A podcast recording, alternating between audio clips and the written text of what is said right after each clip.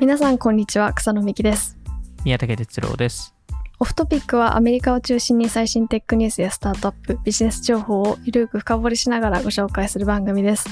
今回のトピックはソーシャルメディアの時代は終わったのかについて話していきたいと思います。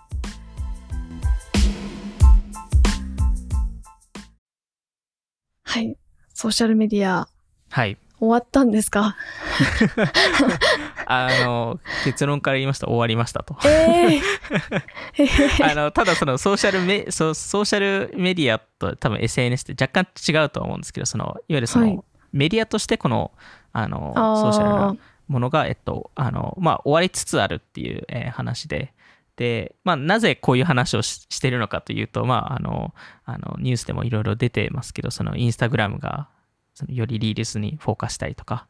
うーんそうまあ、ですね。やっぱり TikTok に影響される SNS ってやっぱ多いと思うので、はい。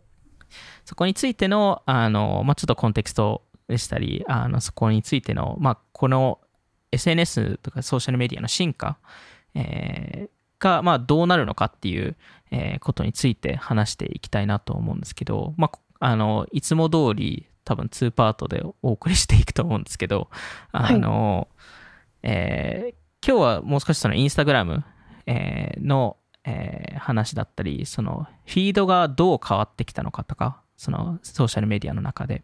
えーん。っていう話を、えっと、しながら、えっとまあ、このソーシャルメディアの進化、えーっていうところ、えーで、そこから生まれてきてる、まあ、TikTok が代表するレコメンデーションメディア、えーとも呼ばれ始めてるものが、えっと、まあ、なんでいいのか悪いのか、えーっていう話をしていきたいと思うんですけど、えーで、あの、その後編に関しては、そのレコメンデーションメディアがどう文化を影響するのか、えん。ーっていう話だったり、まあそのレコメンデーションメディアの次のソーシャルメディアってなんだろうっていうちょっと想像をするんですけどあのまああのじゃあ最初はもうインスタグラムの話からいきましょうか。はいえーまあ数年前からインスタグラムってなんかいろんなアップデートとかそのいろんなその新しい機能を出していってると思うんですけどなんかいろんな、うん。なんですかねそのなんかフェイこれはメタの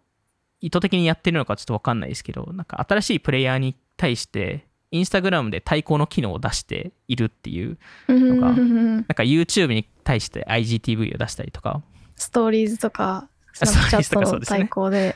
出したりとか。で,、もうまくいってますもんね。IGTV はちょっとリールズに代替されちゃいましたけど。うん。でもストーリーズはすごいうまくいきましたよね。うーん。あとでも iMessage その Apple に対して DM 機能を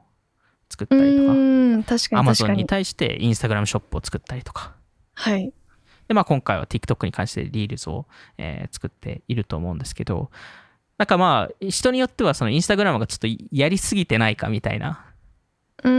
んリールスの件は確かに結構批判は多かったですけど過去の事例を見てると割とうまくいってるのかもしれないなっていうのはちょっと今振り返って思いましたね。うーん。DM 機能も結局結構使われてますしうん。使われてるうん。印象ですし、確かに。ストーリーズもうんアメリカだとやっぱスナップチャット人気ですけど日本だとやっぱりストーリーズといえばああいう機能で言えばやっぱりうん。インスタっていうイメージはありますよね。でもインスタあのアメリカでもストーリーズってすごい人気なのでうん。あのもちろんススナチャーはそのあるそのある一定層は多分使ってると思うんですけどその Z 世代とかは。はい。あのただやっぱりいまだにやっぱりインスタグラムってすごいストーリーズも使われてるのでなんで草野さんの言う通り多分いろんな機能を出していてその対抗して場合によってはなんかごちゃごちゃしてるように見えるかもしれないんですけど実は結構うまくいってる機能が多いっていうかうんありますよね。はい。なんでまあ今回このリールズの件に関してはあのまあいろんな批判が出たんですけどその批判のきっかけがえっと7月の 23, 23日だと思うんですけどアメリカ時間の、えーあるインフルエンス、えーインスタグラムのインフルエンサー、えーえータタティアナ、えーブルエニングさんっていう方なんですけど、が、はい。えっと、白黒のあのグラフィックを投稿して、それがあの Make Instagram Instagram Again っていうあの投稿だったんですけど、それを、まあ、カイリー・ジェナーさんとか、キム・カーダシアンさんがシェアしして、それでまあ、すごい、まあ、あの二人がシェアすると、もちろんですけど、あの、すごい影響力持ってる二人なんで、何千万人もいるフォロワーが見えますね、確かに。そうですね。で、まあ、特にカイリー・ジェナーさんって、これ、実は1回目じゃないんで、うーん。あの、スナチャに対して1回、批判のツイート、はい、株価が下がっちゃったっていう。7%下がったので、1ツイートで。今回もじゃあ下がったんですか？今回も多分多少下がったんじゃないですかね。いや、でも影響力はやっぱ、いや、すごいですよ莫大ね。ね。なんで、まあ、だからこそだと思うんですけど、その次の日にインスタグラムのトップのアダム・モセリーさんが動画を出していて、アダムさん、ちょっと話変わりますけど、アダムさん、すごいなって思う。私、インスタフォローしてるんですけど、うん毎回、あの、ユーザーの質問に答えるみたいなの毎週やってうて、んいや、すごいですよね。いや、なんか、いい人だなって。いや、全然話違うんですけど、なんかいつもユーザーの質問に答えますって言って、あの、質問に答える動画いつも上げてて、仕事大変なのに大変で、すよね。ユーザーと向き合うの、社社長、社長っていうか一番インスタのトップで、そんなことやってるの大変だなって。しかも、アダムさんも一応上司はいるわけじゃないですか。はいメタ内に。うん。なんで、そこの意思も考えながら、インスタグラムの彼なりの考え方もやりながら、ユーザーのうん、意見も取り入れながらやらないといけないので、超難しい仕事だとは思い本当思うんですけど。そうですね。なんか、やっぱ、と常に発信してたら、余計さらにそういう反応があったらすぐに反応しなくちゃいけないっていうのもうんあるのに発信し続けてるのが本当すごいなと思って。うんまあうんでも、リールスの話は確かに。そうですね。うん。まあ、リールズでしたり、その、まあ、より TikTok 化するために、なんかそのフル画面で、その動画とか写真を出すとか、なんかそういうのも、あの、そういうのはまだ検証段階なんですよっていう動画を多分返してたと思うんですけど、はい。あの、ただやっぱりそれに対して、その、あの、その元々投稿したタティアナ・ブレーニングさんとかも、あの、change.org っていう、えうーあん。のサイトで、あの、請願っていうんですかね。あのー署名活動みたいな、あのああ、そうですね。他に共感する人いたら署名してくださいみたいな。そこで、そのアプリを、いわゆる過去のあれに戻せみたいな、うん。その時系列順のあのタイムラインでしたり、よりその写真の投稿をプライオリティ化したりとか、リールズの動画ツールを取り除けとか、まあだい、だいぶうん、だいぶ元に戻したいんだろうなっていうのはあるんですけど、まあ、今の時点で多分30万人ぐらい一応サインをしているので、まあさすが、あの、すごい影響力持ってるなっていうのはあるんですけど、草野さんどう思いました。このインスタグラムの、まあ、特にこのリールズ化っていうのは。でもそのインフルエンサーの方にちょっと共感はうん。しますね。なんかやっぱ写真、インス、なんか、まあ動画、結果す、なんかその動画を見てしまうっていうのは、うん。なんか、何ですか？人間の習性なんですかね？なんか動画が流れてきてスワイプするっていうことに対して、うん。なん、かあのー面白い体験だなとはもちろん思うんですけど、うんインスタで見たいものが見れなくなっちゃうみたい見づらくなるみたいなのは確かにありますよね。うん。まあ多分もともと想定してたユースケースとはちょっと違うユユースケースになるっていう形にはなると思うんですけど、まあ、インスタグラム側は正直、あの、今はなんかペースをおそ遅めてますけど、その TikTok の。ただ、明らかにもう多分この方向性には行くので、うーん。まあそもそも TikTok って2020年と2021年で世界で一番ダウンロードされたアプリですし、うーん。今ですと、それこそあのパイパー・サンドラーのあの調査とかでも言ってますけど、その10代、えーアメリカの10代ですと、一番好きなあの SNS ですと、やっぱり TikTok が今一番になったので、スナチャを超えて、うーん。インスタグラム3位なので、でもなんかその、わかんないです。私が、こう、年を、そこの重ねてきて、一番使ってきた SNS が多分インスタグラムな気がしていて、うんでもそれじゃない世代の下の世代っているじゃないですか。それこそうんうん TikTok とか。ってなった時になんか、なんかやっぱずっと使ってる SNS で昔から知ってるからこういうのがいいって思ってるんじゃないかなっていうのも、まあ、若干あるかなっていうかその結局うん。例えば Facebook もなんかミクシーとかなんかそういう使ってきたけど、でもやっぱり新しいこっちの方が面白いから使ってみようみたいなのが結構あったからこういろんな移り変わりがあるんですけど、うん今だとやっぱインスタってずーっと人人気というかまあ第一線にずっといるうん。アプリで、新しいアプリが出てきてないからなのか、なんか、なんか、新しい、なんかこの収益化をインスタグラムがす、す進めることによって新しい何かが出てきて、っ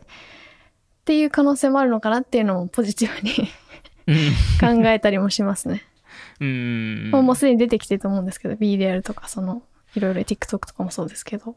まあでもやっぱり、まあ、TikTok で言うと、そのインスタグラムがもともとやってたものっていうのを完全にリプレイスはできてないと思うので、まだ、うんあの、はい多分 TikTok もそこはすごい考えてると思うんですけど、あの、やっぱりその、インスタは Facebook をある程度やっぱりリプレイスできて、うん。でも、それまあ TikTok ができてないっていうのはちょっと面白いですよね。リコメンデーションメディアですもんね。ソーシャルメディアではないですもんね。そうなんですよねそこがやっぱりすごい大きな、えー違いっていうのはあると思うんですけど、まあ、インスタグラム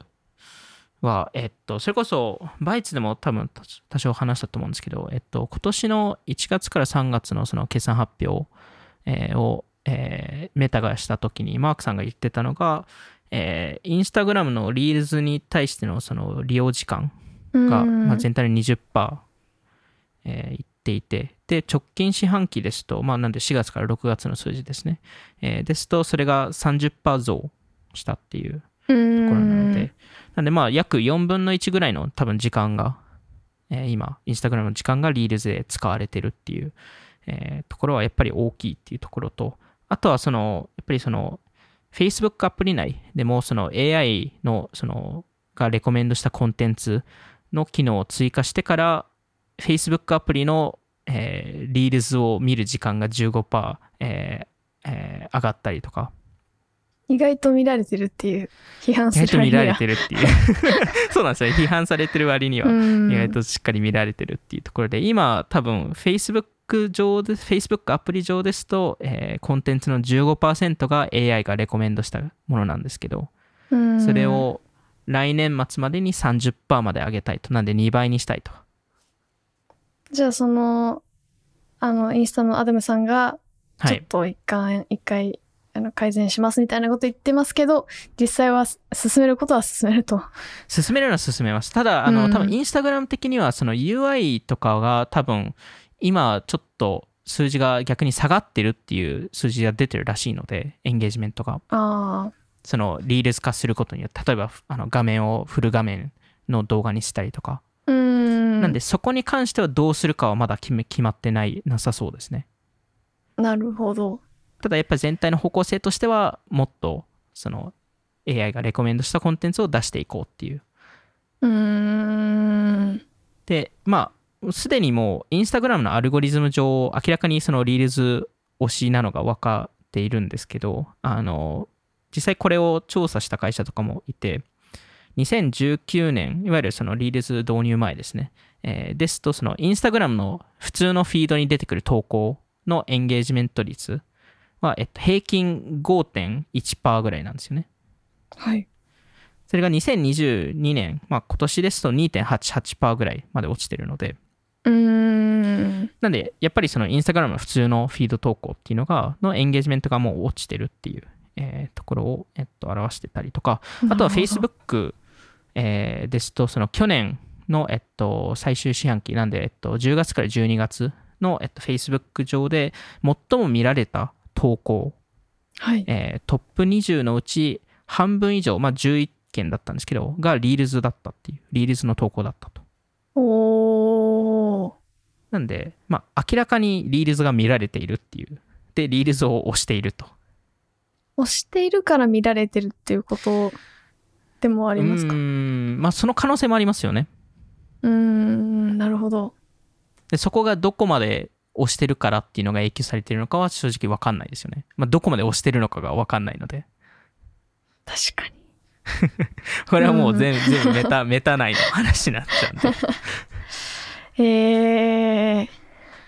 で、まあ、ただ、このリールズを押してる割には、メタの売り上げって、特に広告売り上げって下がったので、ここ、あの、最近。まあそうですね。確かに。はい。で、逆に TikTok のグローバルの広告売り上げって、今、Twitter とスナチャー合わ合わさった数字を超えたんですよ。すごい。で逆にすごい2年後には YouTube の広告売り上げを超えるって言われてるんですね。うわー、えー？まあ YouTube がショーツ、ショーツを導入することによって変わるかもしれないですけど、YouTube、えー、今うん、今のペースでいくと、普通に2年以内に超えるって予測されてます。すごいですね。やっぱ TikTok。それだけやっぱ伸びてるっていう。えーそこを目指すのは分かりますね、じゃあ。そうですよね。みんなが。ただ、実態としてメタの広告売り上げって上がってないんですよね。これだけリールスを押した押したとしても。うんでじゃあ、それはなんでだろうって考えると、あの、これ、これも実際、その、あの、決算発表とかでも話してるんですけど、あの、じ実際にストーリーズ、ストーリーズを最初出した時も同じことが起きたんですよね。はい。あの、いわゆるその、ユーザーが先にストーリーズを使うので、広告主はその後に来るので、あ、じゃあ次の決算でもしかしたら、まあ、次の決算なのか、ん来年なのか、ちょっとわかんないですけど。あの若干タイムラグはありますと。っていうところが一つあるのと、ただ、ストーリーズと違って、リールズのより大変なところは動画なんですよね。はい。で、中小企業とかさ、SMB とか、まあ、スタートアップとかもそうですけど、写真を撮り動画撮るの方が大変じゃないですか？写真のリール出てこないですか？最近。写真のり、あーまあ、たまに出てきますよね。うーん。まあでも動画の方が、動画の方がフォーマットとしては、うん、難しいと思うので、ユーザーが投稿したみたいな感じの広告の方がエンゲージメント高いですし、でも大変ですよね、クリエイティブ作るのが。まあ、なんで、そこ、そこのためらいもあるのかなっていう、そのタイムラグの中には。ハードルは確かに高そうん。ただ、なんか、インスタグラムが、なんかもう完全に TikTok 化することを決めたことによって、全ブランドが TikTok 動画を作り始めるんじゃないかなっていうのを同時に思うんですよね。う。なあ、なるほでど。そうするしかないので。TikTok だけじゃなくても、うん。リールズもショーツでも使えるし、そうなんですよね。逆に効率性はすごい上がりますよね。そうですね、確かに。うん。なんで、まあ、結構そのブランドとして考えないといけないのが、すでにそのコミュニティとかいたりとか、そのユーザー獲得チャンネルとしてインスタグラムを使っていた場合に、そもそもそのコンテンツのやり方を結構変えないといけないっていうか、うーん、なるほど。そこら辺の課題は多分今後出てくるのかなと思うので、なだからこそ多分メタの売り上げって多分場合によってはまだフラットにななって、リールズが乗ってくるタイミングってちょっと遅れが出るのかなと思いますね。なんかそのユーザー、インスタがの、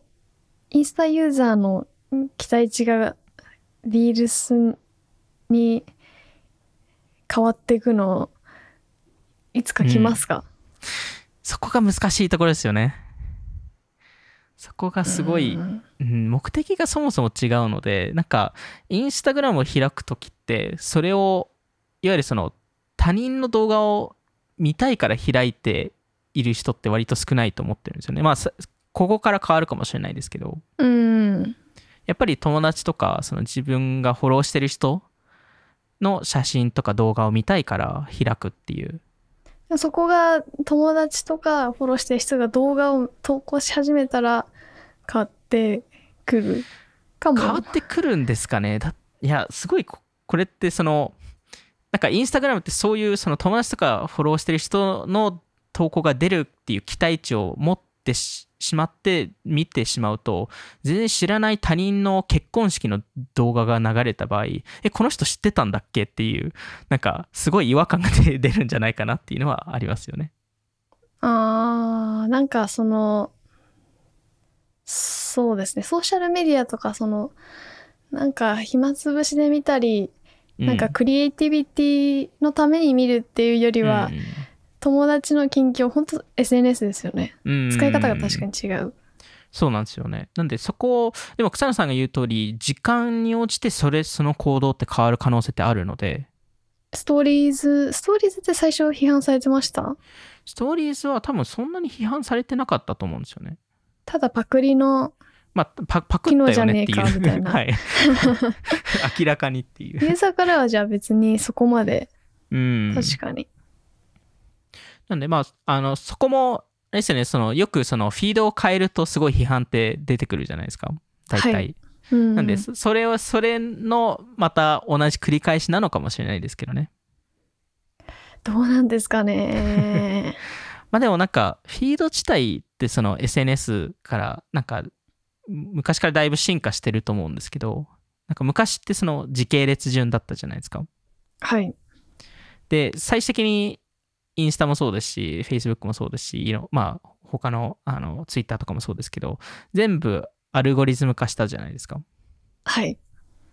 で、それって、なんでアルゴリズム化したかっていう話があるんですけど、なんかよくその時系列順の方がいいんじゃないかっていう人も未だにいっぱいいると思うんですけど、ただ、多分、正直多分アルゴリズムのフィードの方が正直いい、あのエンゲージメントは圧倒的に高くて、そうですよね。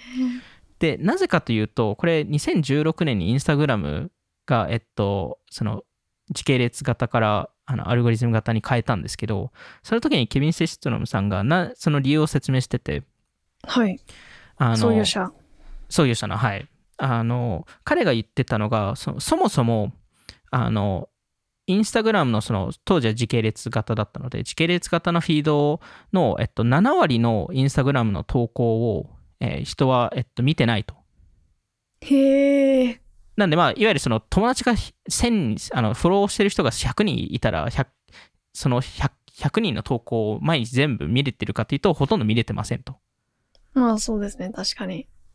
まあでもそうじゃないですか。コンテンツが多多いほど見れないので。はいなんで7割見てなくて3割見てますと。なんでうんアルゴリズム化する理由としてはその3割ができるだけいい3割にしたいっていうのがまあ彼の当時の理由だったっていううーん、なるほど。ところなのでまあでも確かにコンテンツが圧倒的に多いとあのそこのあの時系列順にするっていうのはもしかしたらあのそのユーザーの体験からすると結構微妙になってしまうのかなっていうところですね。そうですよね。えーでも分かるんです。分かるんですけど、その 3, 3 割、いい3割が上に来たとしても、その3割、なんていうか、残り、残りのなんか、2分の1が広告みたいな、結局なんか、うん 体験いいんだっけ悪いんだっけみたいなのは。ありますよね。そうですね。ランダムにその 最新のやつを見見てっていうのとハイライトプラスなんか広告みたいなうんうん、まあこうまあ難しい問題ですね。難しいですよね。あので逆にその時系列順にするとセレンディピティが生まれる瞬間もあるのでなんか、はい。場合によってはアルゴリズムがいいとして思思ってなかったかもしれないですけど自分としてすごいいいと思った投稿が出てくるとかうーん。なんかそういうのがあるかもしれないのでそこの結局アルゴリズム任せになってしまうのでそれって果たしていいのかっていう、えー質問はあるんですけどあの Facebook とかも最後に Facebook がそのフィードを大幅に変えたのって2018年なんですけどその時にはそのあの当時はそのいろんなブランドがそのアルゴリズムをなんとなく理解し始めてそれによってなんかよりあのいろんな人のフィードに出てくるような、えー投稿をしてたんですけどあのなんでまあ Facebook としてはよりそのソーシャルなインタラクションいわゆる家族とか友達のインタラクションをよりプライオリティ化高めますっていう話を、えーししてて、まあ、だからこそ Facebook がよりストーリーズを、えーより押し出したっていうのもそういうところにあるんですけどなんかこのフィードの意味合いがどんどん変わってきてるなっていうふうに思うのでなんかこの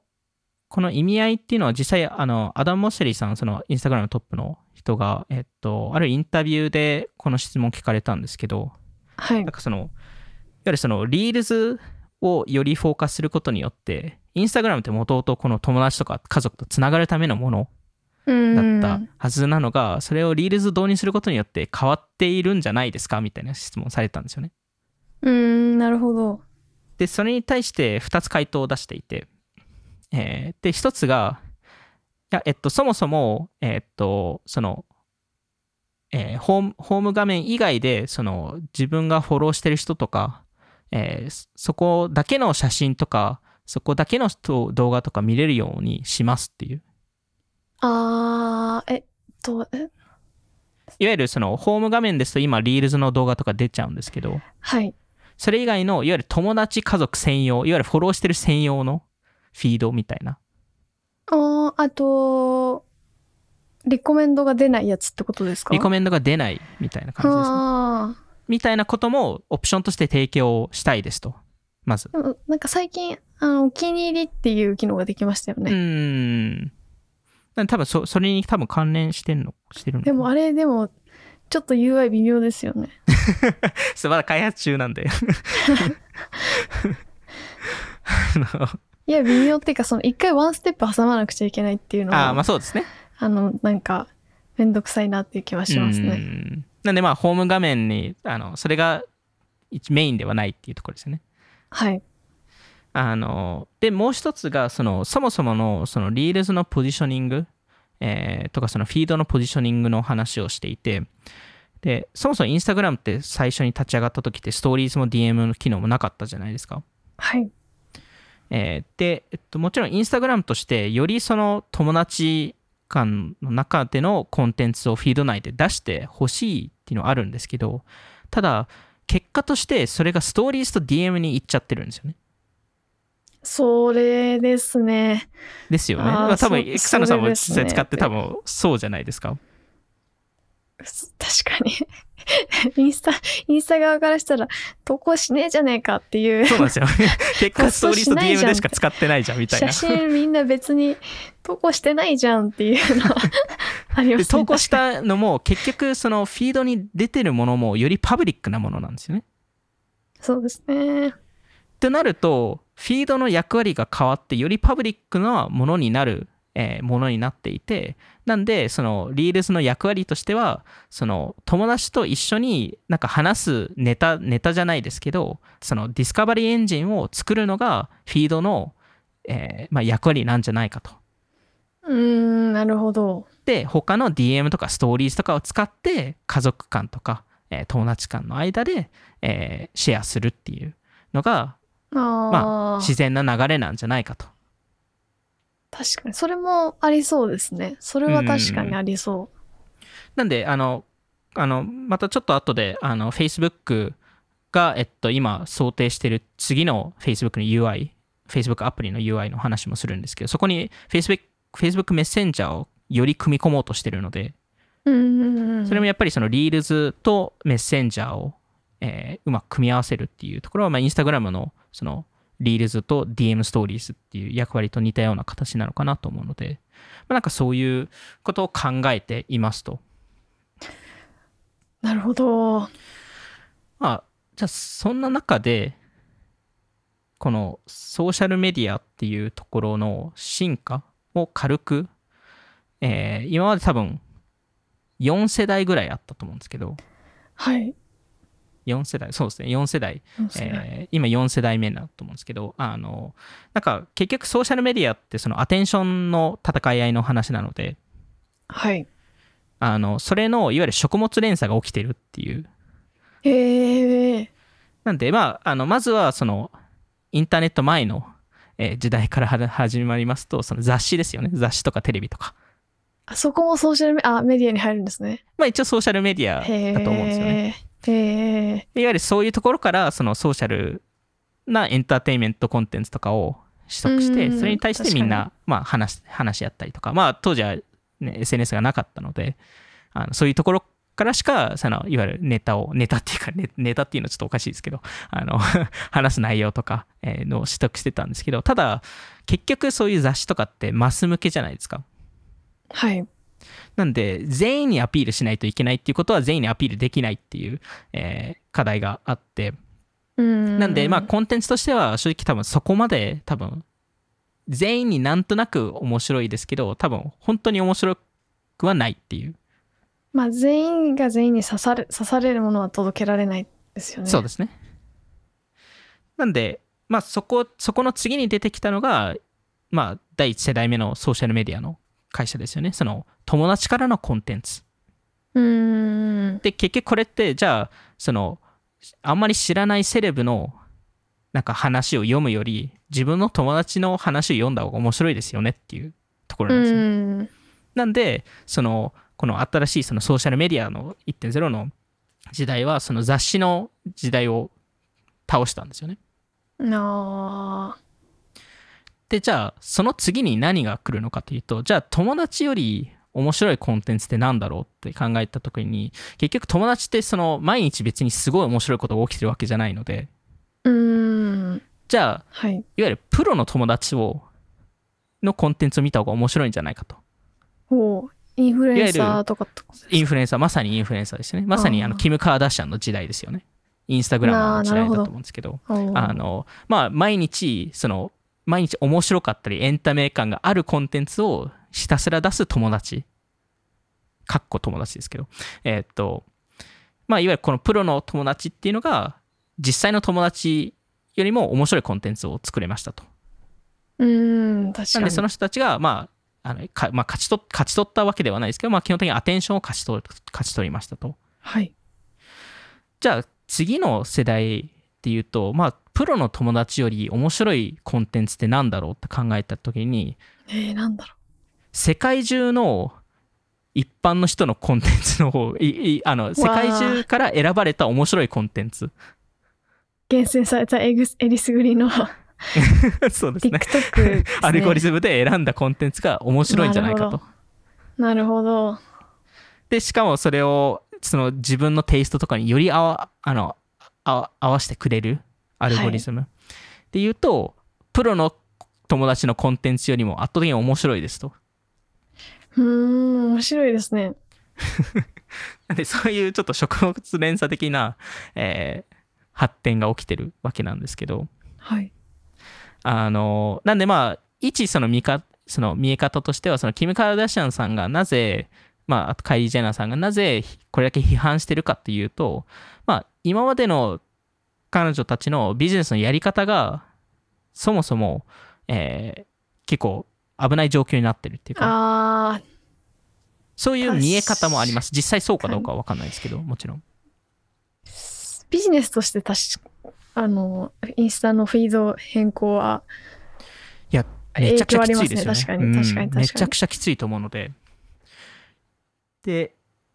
でじゃあまあこういう、で、このまああの、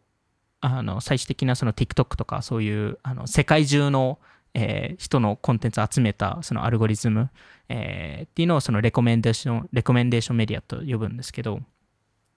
じゃそれとその今までのソソーシャルメディアの比較をちょっとすると、ソーシャルメディア、今までその例えば今のツイッターでしたり、まあ、インスタグラム多少なりそうですけど、の、えっと、あの、まあ、悪いところ、はい。えーっていうと、その、前もそのカレントシングスのエピソードとかでも話したんですけど、その、よりその、グループ性の考え方になりがち。うーん。いわゆるその、えー知らない人が、そのフォロワーゼロの人がツイートするのと、ちフォロワーが、えー1万人とか100万人いる人がツイートする、した場合に、ツイートの価値って変わるじゃないですか。どっちのがよりいいねとか、どっちのがより広がりそうかっていうと、確かに違いますね。なんで、勝ち組がどんどん勝つっていうおー。やり方になっていてで別にそれはそれでいいんですけどただ、はいそのいわゆる新しい考え方とか新しい発想っていうのが生まれにくくなる、うーん、なるほど。はいい。わゆる誰誰でもツイートはできるんですけどそれが拡散するされるかっていうとされにくいと。っ確かに。ていうのが今までのそのソーシャルネットワークソーシャルメディアの一つの欠点まああの懸念点ではありましてその、まあ、弱点でもあったっていう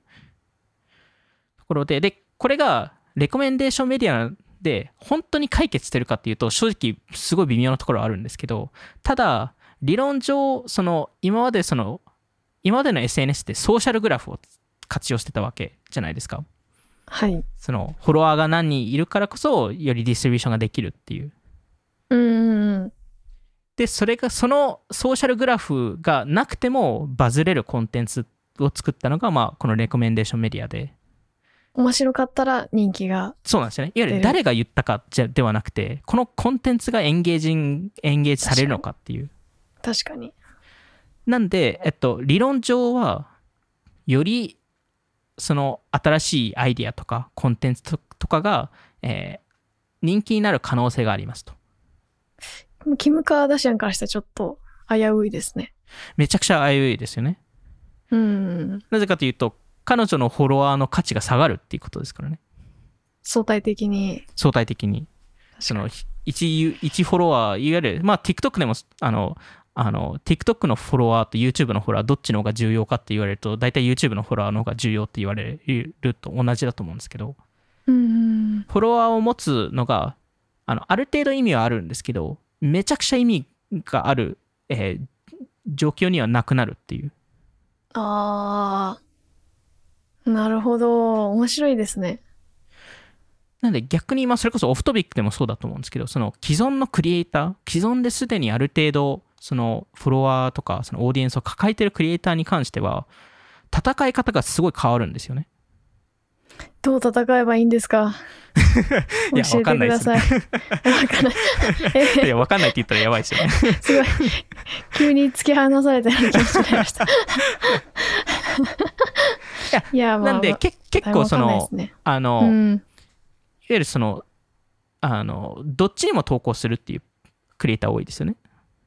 どっちにも。いわゆる TikTok で出したコンテンツを Instagram でも出すみたいな。ああ。そのいわゆる自分のフォロワーに、いわゆるインスタグラムに出すと自分のフォロワーに届くのがギャランティーされるので、まあ、いあの今それ変わってきてますけど、昔はそうなんで。うーん。で、TikTok に出すと、まあ、新しいユーザーをあ捕まえられるみたいな、えーそうではあるんですけど、でも、それによって、どっちの方が、あのプラットフォーム側から考えると、TikTok がすごい、あの、あの、ありがたい話なんで、そっちの方が。同時に投稿してくれる。いわゆる TikTok ツの動画を Instagram にどんどん出してくれるので、ああ、なるほど。なんで、あの、あの彼らからすると、すごいあの成長できる、えーまあ、あの、一成成長戦略でもあるかなと思うので、うーん。まあ難しいですね。そうなんですよね。まあ、クリエイター側からするといろいろ大変だなとは思うので、まあ、こそこの両方考えないといけない時代になってくると思うんですけど、あのプラットフォーム側からすると、その両方どう組み合わせるのか、そのソーシャルグラフのいわゆるそのネットワークとか機能とかと、あと、まあ、そのレコメンデーションメディア的な機能をどう組み合わせるのかっていうのがすごい重要になってくると思うんですよね。うーん。なんで、TikTok とか見ても、ここ1、2年前からのあの新しい機能とか見ても、明らかにこのソーシャルな機能を追加しようとしてるんですよね。どういう。まあ、そもそも TikTok ってすすごいコメントとか自体がすごいあのソーシャルなものでもあったり、まあ、デュエット機能とかそういうのもあるんですけど、最近その友達のタブを、専用のタブを作っていて、まあ、これまだ検証してるんですけど、その自分の友達が、えっと、好きなコンテンツとか投稿したコンテンツを見れる専用フィードを作ったりとか、友達っていうのはその自分がフォローしてるってことですか？自分がフォローしてる、してたりとかですね。へえ。あとはよりメッセージ機能をあの強化したりとか、へえ。なんか最近あとコメントになんか固有名詞のこ名前入れるうんとそれがリンクになってて検うん索さ検索キーワードとしてはなんかあの遷移されるみたいなのありますよね。ありましたね。こういうこの人も投稿してましたみたいな何々さんとうん何々さんがボタンで押せるようになってるみたいなそれも新しいディスカバリーだなっていうのは思い確かに。ますね。しかもなんかそれで、なんか友達もなんかこういう動画見てましたよとかそういううのもいろいろ出せると思うので。今まで以上に TikTok のコメント欄を見るみたいなのがうん。前より増えたなって気がします。うん。個人的にも。やっぱコメント欄がすごい、あの、その TikTok がただのメディアだっていろんな方も言うんですけど、コメント欄見ると全然違うので、そこが本当リールスの差もありますよね。うーん、確かに、確かに。やっぱあ、そあれを見るとソーシャルネットワークだなっていうのを思いますよね。うん確かにそこだけでなんか投稿してない人で盛り上がってるみたいなこと全然ありますもんね全然ありますよね。だかいらでも、いコメントした人が なんかいいねすいいねつめちゃめちゃつくみたいなのうん面白いですいや、めちゃくちゃです。逆にそその人のステータスがそれで上がりますよね。うんでなんかすごい面白い、なんか TikTok なりのそのソーシャルネットワークっていうのが作られ始めてるのかなと思うので、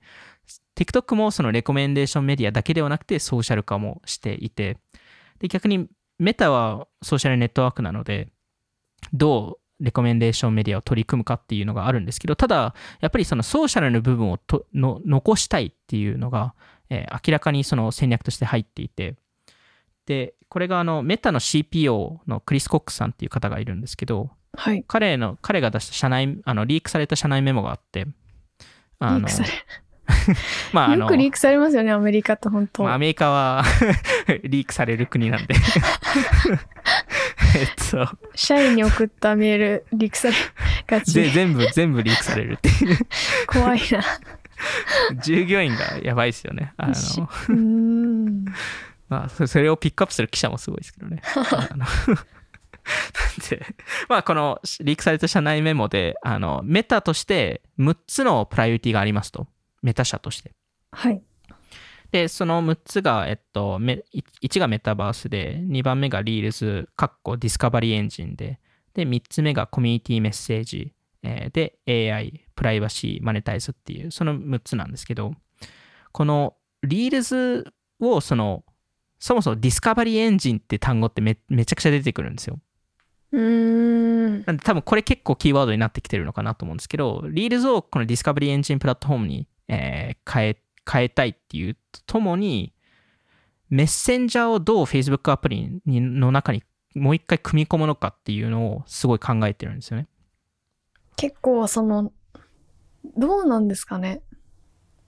どうなるんだろういやなんあか普通になんか日本だと結構ビジネスうんいまだにビジネス SNS みたいな部分あるじゃないですか、はい。特にテクノロジー系の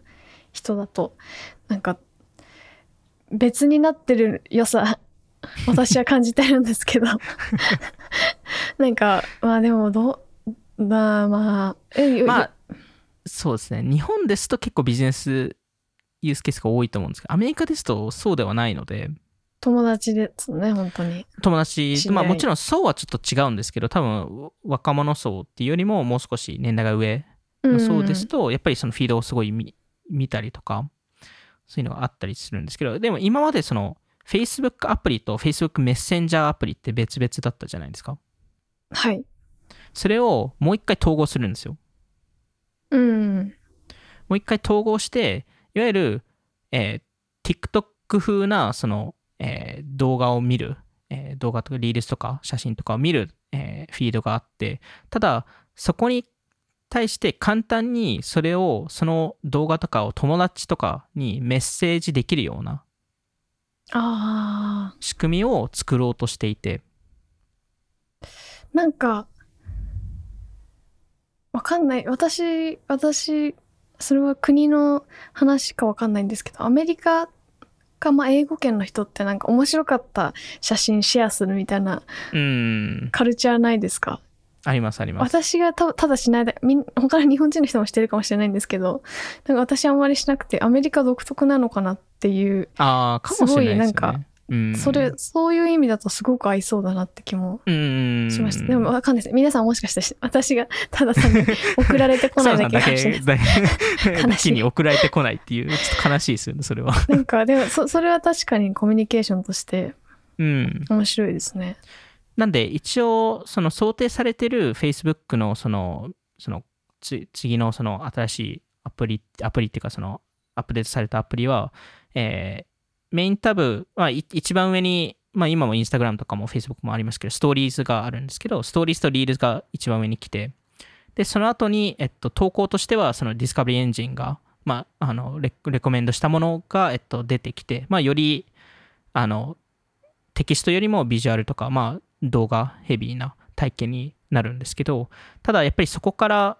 あのメッセンジャーにどう組み込むかっていう話があるのと、一応メッセンジャーのインボックス、えー受信箱は、えっと、多分アプリの右上に出てくるはずっていうふうに言われていて、まあ、それだけやっぱりメッセメッセンジャーを組み込みたいという。へえ、面白いですね。まあ実態どうなるのかですよね。まあ、LINE とかもでもちょっとちそういう部分ありますもんうんね。タイムラインもあって、メッセージも見れたり。LINE 上ですとどこまで共有するんですかね？そういうフィードの内容を。どうだろう。でも、あんまりでもタイムライン使われてるイメージは、うーん。とかなんかそのタイムラインで見たものをシェアするみたいなのはあんまり、もう少し WhatsApp みたいなうーん日常のまあ、メッセンジャーっていう。SMS みたいな使われ方が多い気がするんですけど、うんうんうーん、Facebook、そうなるんですね。そう、まあ、そういうことをやっぱ検討していて、で、やっぱりその、特にインスタグラムとかは、まあ、ススト Snapchat のストーリーズをコピーして成功したと思うんですけど、あの、今回、そのリールズ化する、リールズをコあの TikTok をコピーするっていうことは、やっぱりちょっと違くて、はい。あの、なんですかね、ちょっと勝負どころが違うっていうか、あの、そもそも、その、もともと、その、ススナップチャットですと、新しいコンテンツフォーマットを作ったんですよね、そのストーリーズっていうのが。うーん。ただ、基本的に同じネットワーク形成の中で、その新しいコンテンツフォーマットを作っただけなので、その、インスタグラムとしても、基本的にそのソーシャルグラフを活用して、同じコンテンツフォーマットを出す、フォーマットを出すだけだったので、うーん。まあ、より導入が簡単だったんですけど、今回は完全にインスタグラムが、その、ネットワークを、その自社のネットワークを変えないといけないので、で、これってすごい重要な違いで、で、実際にメタの自社の研究でも、こう、これって結構重要ですよねっていうのを話していて、で、えっと、メタって、まあ、その、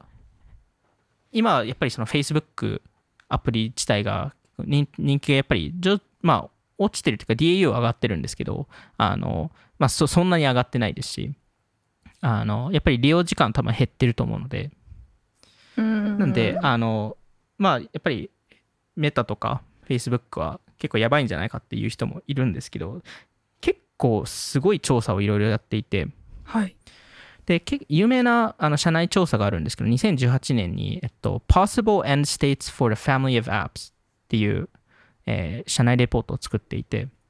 はい。で、この Family of Apps っていうのは、そのメタ配下のアプリですよね。その WhatsApp、Facebook、Instagram。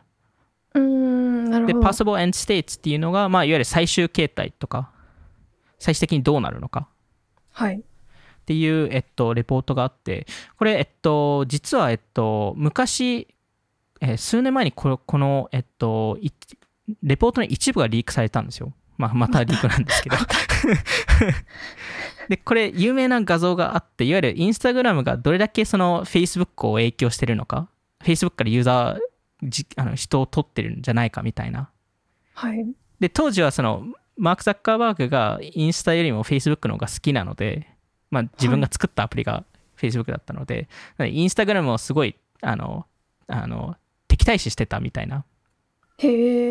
話があったんですけど、えっと、実はこのレポートがフルフル公開されたんですよ。公式に。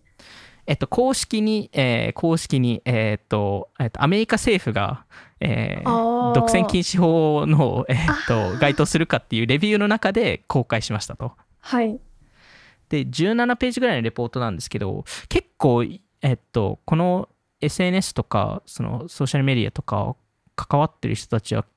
あの、できれば読んでほしいレポートで、あの概要欄にも多分リンクは貼っておくと思うんですけど、そのそもそもソーシャルアプリって複数のソーシャルアプリって共存できるのかとかそそこの調査をひたすらやってるもので。えー、どうやっすごい面白いんですよ。その共存できる条件とか共存できない条件とか機そういうのを能がかぶってないみたいなそうとかあそうなんですよね。あのなんで共存できるのは、えっとえっと、ユーザーかユーザー層か機能か、えっと、グラフ、まあ、ソーシャルグラフとかが、えっと、の中で何かしら結構違いがないといけないと。うーんえーで一応全部似たようなそのユーザー層機能グラフが同じであれば共存は基本的にできませんと。で、えっと、Facebook と Facebook メッセンジャーは共存できる理由は、えーグラフは全く同じなんですけど、いわゆるそのソーシャルグラフを、えー同じように使っているので、ただ機能が圧倒的に違いますと。まあ、一つはメッセージ機能で、一つはフィード機能なので。はいで、えっと、Facebook と Instagram は共存できる理由は、機能が違うからっていう話になっていて。うーんで、メッセンジャーアプリは、いわゆるメッセンジャー、えー Facebook メッセンジャーと WhatsApp は共存できませんと。えー、メッセンジャーアプリ基本的に絶対共存できないっていうのが彼らの結論で。はいで、ただ、その共存できたとしても、例えば Facebook と Instagram が共存できたとしても、利用時間の競争にはなりますと。うーんなので、るほど Instagram が、まあこれ2018年のレポートなんですけど、えーイランとかでは Instagram ってすごい強いんですよね、その利用時間で。はいただ、Facebook と WhatsApp はえー利用時間があまり高くないですと。うーんで逆に Facebook があの利用時間が高いミャンマーとかタイとかでは Instagram と WhatsApp がそこまであの利用時間がおあの大きくなかったですと。共存できないですね共存、まあ、死に、まあ、共存はできるものの利用時間の、えーえーの競争にはなりますと。お互い戦い続けなくちゃいけないそうなんですよね。んなんで、てこれを TikTok えーに適用すると、そもそもグラフが違ったり、その場合によってユースケースが違う、えーったりするからこそ、TikTok は今まで Instagram と Facebook と共存できたと。ただ、利用時間では競争し合った中で、TikTok は今勝ち取ってますと。うーんで、まあ、実際その利用時間のいろんなレポート見るとそうなんですけど、あの、なんで利用時間を取ってるからこそ、メタとしては、えーもうフルフル戦争モードに入りましたと。なんで、このリールズ化するっていうのは、同じユースケースと同じグラフにシフトするっていうことなんですよね。イコール、インスタグラムと TikTok が共存できなくなるっていう。どっちかが、どっちかが勝勝ち取るっていう、その各市場を。あー。そこ、そいわゆるメタのこのインスインスタグラム、TikTok 化するっていうシフトはそういう意味合いがあって、TikTok と完全完全に戦争に行き行くっていう話で、えー、しないで 欲しい。まあユーザーとしてはね、そういう思いが あるかもしれないんですけど、でも、だであれば、そのもし戦うのであれば、何が必要かというと、これも社内その社内調査に書いてあって、その SNS ってティッピングポイントっていうものがあって、はいいわゆるそのユーザーがどっかのタイミングで使い、い一般普及して使ってくれる。ああなるほどで、大体 SNS って2つの、もう2つのステータスしかなくて、全員が使ってるか全員が使ってないかなんですよ。はいで、えーでいわゆるその、二極端に分かれるからこそティップトイティッピングポイントっていうのがあるはずなんですよ。はいどっかのタイミングで全員が使って、どっかのタイミングで全員が使わなくなると。はい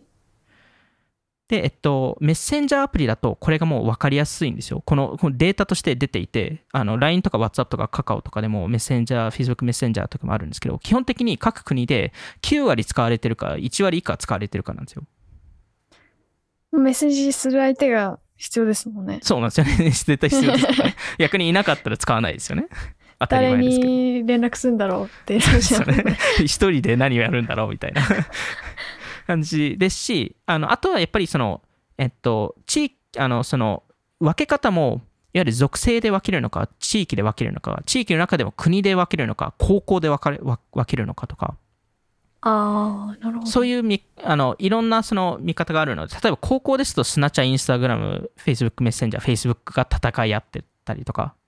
そのマッチ単位とかですと NEXT ドアが入ったりとか Facebook マーケットプレイスが入ったりとか。あー。コミュニティにとかそのによってそうですね。ライバルが違うっていう。ライバルが違うのでそこも理解しないといけないんですけどなんでその全体の例えば国の何割が使ってるからいいっていうわけではなくて。あのそれもアプリによってなんですけど、まあ基本的に、えっと、メタのアプリに関してはあの WhatsApp のティッピングポイントは、えー毎日9割えー人口の9割が使っているのかっていう。話とデイリーで60分以上使っているのか。っていうのが基本的にティッピングポイントになってますと。で、Facebook に関してはもう少し幅広くて、えっと、月次の、えー利用率が10%から50%なんで結構幅広い。確かにで、えっと、特にその、例えば日本とか韓国に関しては、えっと、より低い方にあるんですけど、その利用率が。で、なぜかというと、これまあ2018年の話なんで、まだ若者層もある一定数、一定数使ってたんですけど、逆に年寄りが全く使ってなかったので、はいうんなんで、まあ、あの月次の利用率が、まあ、他の国と比べてちょっと低かったっていうところ、えーではあって、ちょっと当時はまだ、まだ2018年の数字だったので、インスタグラムのティッピングポイントがまだ分かりませんっていう結論だったんですけど、そこが個人的に一番気になってたところなんですけど、あの、ただ、えっと、どのタイミングで Tik- TikTok がそのティッピングティッピングポイントを、えー達成したのかっていうのが多分すごいメタとして気になってるポイントで、はい。あの、メタとしては、その、逆に、あの、えー人気が下がってる、えーアプリに関しては、どれだけ早く下がるのかっていうのも調べてるんですよ。へえいわゆる、まあ、市場の中でアアプリ A とアプリ B があって、アプリ A が下がっていて、アプリ B が上がっていた場合、同じペースでその下がりと上がりがあるのか、それとも違う、違うペースで下下が下がったり、えー上がる、上がったりするのかっていうのを調べたんですよ。えー、面白いですねで、結論からすると同じペースではないですと。はいいわゆるアプリ B が1万人上がったらアプリ A は1万人下がん下がんないっていう。ああじゃあそのまま移動するみたいなわけではないとそうなんですよ。で、何が起きる起きるかというと、アプリ A の下がり度合いが最初は遅いんですよ。はいで、一気に下がるんですよ。へえなんで、だからこそメタってすごい今、多分、あの、危機感を感じている理由は、ちょ、ちょっと下がってるわけなので、急にガクって下がる瞬間が来るかもしれない来る可能性があると。怖っ。怖っ。だからこそ、すごいここで勝負をかけてるっていうところなんですよね。へえ面白いですね。その調査ちょっと読みたくなりました。いや、これはす、僕も読んですごい勉強になりましたね、この調査には。あ、こういう、こういう考え方で SNS を見てるんだとか、なんかこういう、やっぱり、やっぱりいろんなこと考える人たちなので、それを見てすごい面白いと思いましたね。なるほどでもなんか確かに今のインスタグラムのままがいいかっていう問いに対して、うんなんていうか今のというかその写真をうん。にフォーカスしたものなんていうかそのえそそれなりにそそんなや目新しい機能も入れずに、今のままあの現状維持でってなってでだ あんまりユーザーは投稿もしないし、うん、みたいなうん。状況が続いてるのもなんか良くないですよね。うん、でもちろんその例えば一定のユースケースだけだとインスタグラムを使うってなるかもしれないですけどばでも場合によってはそそれが Tik それ TikTok が同じ機能を出し始めた時にそっちに行く可能性ってもちろんあるので、うんなるほど。でまあメメタとしてはまあこういう社内調査とかもいろいろあるからこそすごい勝負をかけてるっていうところでこれはなんか単純にそのもちろんその売り上げとかそういうところにもうんあの関連性はあるんですけどそもそもインスタグラムとかフェイスブックが死ぬんじゃないかっていうところを懸念してる？死ぬん、死ぬんですか？あら。結局真っ向勝負を仕掛けないといけない状況になってるっていうはあでも最終的に共存できない状況になるのでもう僕たちは共存できない戦い合うしかないっていうのが分かってしまったんですね。そうですね悲。しい。一応、メタとしてのアドバンテージは、アメリカ企業であることっていう確かに。ところだと思うので、あの、そこは一つ、あの、多分すごい、マークさんも活用してるアドバンテージだと思いますね。多分すごいロビー活動やってるので、うーん。あの、バイトダンスに対して。えー、思ってる以上にそのインスタの UI 変更にこんなに あの未来があの、そ想定です。もちろん想定なんですけど、ね。はい想定ではあるんですけど、ただ、まあ、このレコメンデーションメディアっていうこと自体、えーこのアルゴリズム、えー化されたフィード、えーっていうのって、あの、まあ、すごい、なんですかね、その、エンゲージメントは高まったりすると思うんですけど、同時に、やっぱりいろんな、なんですかね、危険っていうほどでもないと思うんですけど、なんか、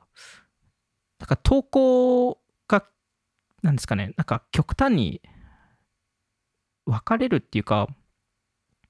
なんだろうな、なんかその新しいその考え方とかを、は、えっと、入ってこれる可能性はもちろんあるんですけど、ただそれってもうアルゴリズム次第になってしまうじゃないですか。はいなんで、その、見れるものがアルゴリズムで決まるっていう考え方だけではなくて、見れないものもアルゴリズムが決めてるわけなんですよね。うーんなんで、アルゴリズムが急に、わかんないですけど、日本人が嫌いになりましたってなった場合に、日本、日本人関連のコンテンツ全部消せるわけじゃないですか？すごいアルゴリズムですね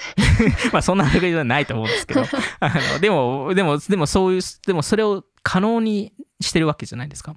うーんなんで、その、新しい考え方をつ、なんか、より人気にさせているかもしれないですし、逆に、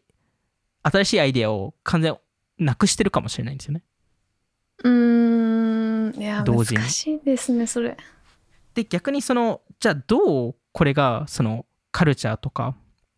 影響してるのかっていうのも多分すごい重要な質問でこれこれに関してはちょっと次のエピソードでも話していくと思うんですけどなんかそもそもなんか EC 領域とか見ているとなんかすごい怖いなって思う瞬間が結構あってその、はい。ま僕もこのこのアドバイスでよく出すんですけどそのブランドとかからその例えば TikTok とかそのどういうふうにそのユーザーに拡散していくべきなのかみたいな話をするときに結構やっぱり UGC コンテンツそのユーザーがその自分のブラブランドについて話し話してくれるような、はい。あのキャンペーンとかを作るべきなんじゃないかみたいな話ってすると思うんですけどはい。なんか TikTok、えーの場合ですとあの動画がやっぱりすごいオーセンティックなものが多いので、うんそれを広告化できる機能って TikTok あるんですよね。すごい機能ですねまあもちろんユーザーの許可を得てなんですけど、あのはい TikTok のスパーク広告っていうものなんですけど、あのはいユーザー、UGC コンテンツをブーストできる。ユーザーがまあ例えば例えばはグロシエの商品を、うん。あのこの商品いいよって心から思って投稿したやつを広告にできるみたいな、ああ、そうです、そうです。なので実際にグロシエもこれ使っているんですけど、はいあの、えっと、で、グロシエがブーストした動画が、この、えー女性が投稿した動画で、普通になんか街中で歩いていて、多分まあ普通に多分グロシエの広告として撮ってるわけではなくて、単純にその一ユーザーの意見として投稿してたんですけど、なんかたまたま、えっと、男性のよあの男性が向かい側から来て通りすがった時に男性がわざわざあのあの戻ってきてえ何の香水なな何の香水つけてるの？みたいなことを聞いてきたみたいな、まあ、それぐらいなんかグロシエのなんかあの商品が良かったみたいな。話をしてそれをグロシエがブーストしたんですけどあのブーストした時にあの投稿者の名前は変わんないんですよね投稿者はそれは許可もちろん許可はし許可はしないといけないです。あなので一応許可のもとやるんですけど、えーそのクリエイターの名前がそそのまま動画で出てて、その下に一応スポンサードっていうのを書いてあるんですけど、ただグロシエとしてはそこに、あの、例えば自分の LP の、あの、えー URL とかそういうのを入れられますと。えー、すごい。で、たさっき話した動画に関してなんですけど、その、その動画だけで1000万以上の再生回数あるんですよ。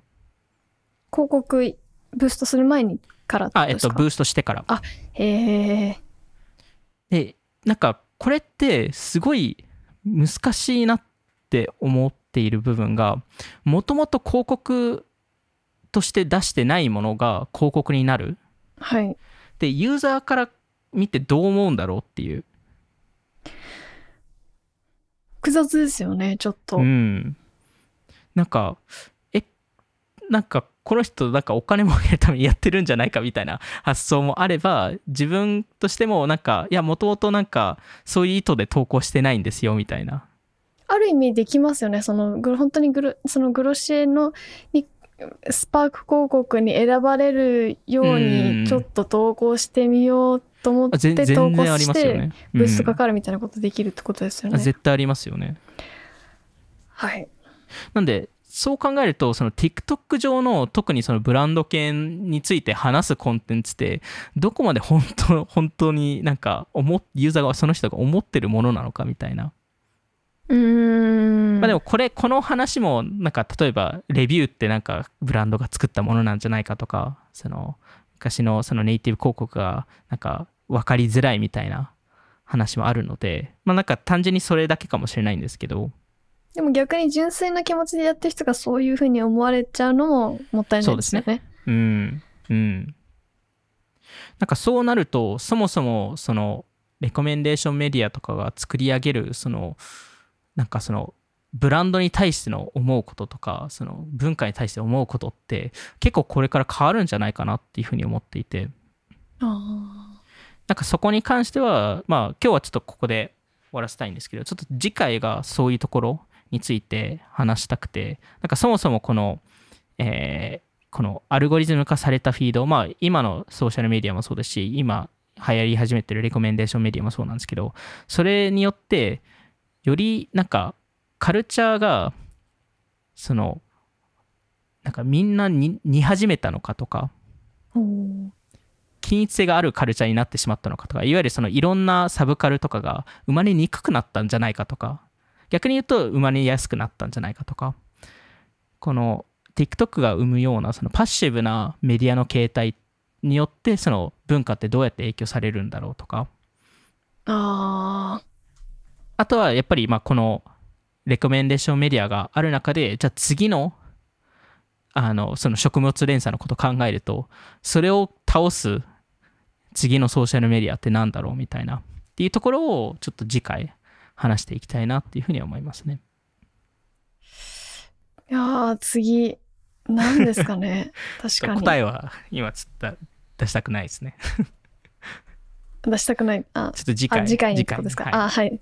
わかりました。はい。じゃあそんなところで今回も聞いていただきありがとうございました。気になった方はオフトビック JP のフォローお願いします。また Spotify で10分でわかる最新テックニュース解説バイツも更新しているのでぜひチェックしてみてください。それではまた次回お会いしましょう。さようなら。さよなら。